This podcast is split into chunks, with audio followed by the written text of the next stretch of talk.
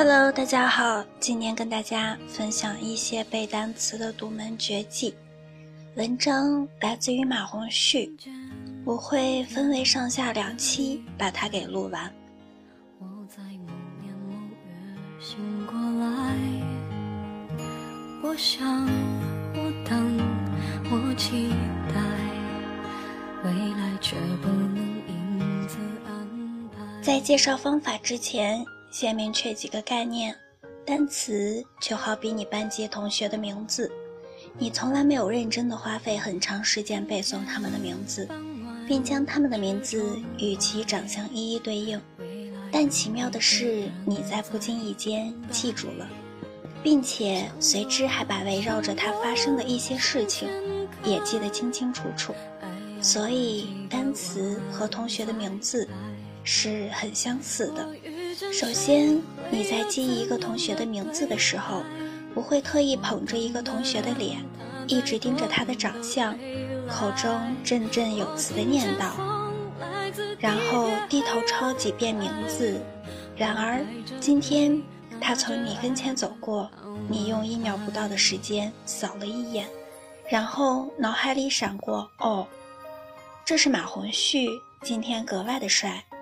每天这样时不时闪过一次，不出一个月，你就再也不能忘记他的名字乃至音容笑貌。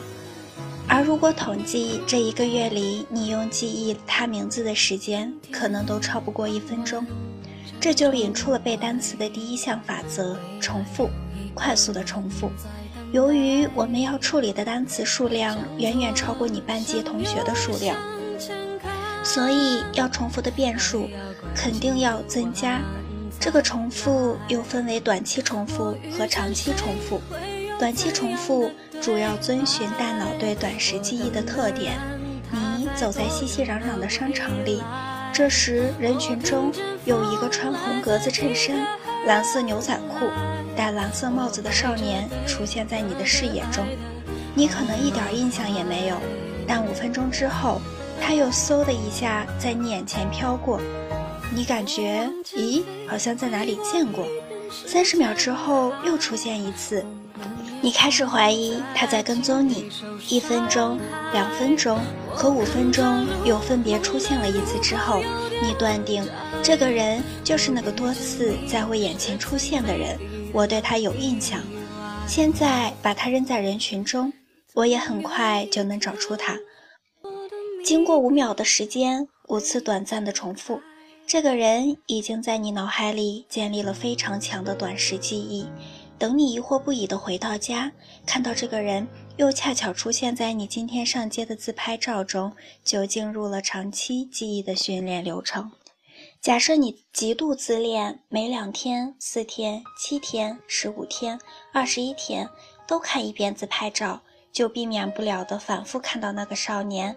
这时，这个少年累计在你的生命中只出现过十次，用了十秒钟，但他只要不换衣服，你几乎不再可能忘记他的穿着模样。说回单词和同学名字的关系上，你的同学可能有的名字很像，比如刘德华和马德华，你非常容易把两个人弄混，安错了名字和长相。那就需要针对这种特殊的情况进行加强记忆。加强记忆的方式有很多，比如故事联想法、词源发散法等。具体的加强记忆方式我会放到后来讲。我们可以给他俩编一个故事，比如马德华是猪八戒的扮演者，他有一个好兄弟叫白龙马，于是就把马德华通过马联想到猪八戒。从猪八戒联想到胖，从胖联想到他的长相，这样你再次看到刘德华和马德华分不清楚的时候，就想起来了，长得胖的当然就是马德华了。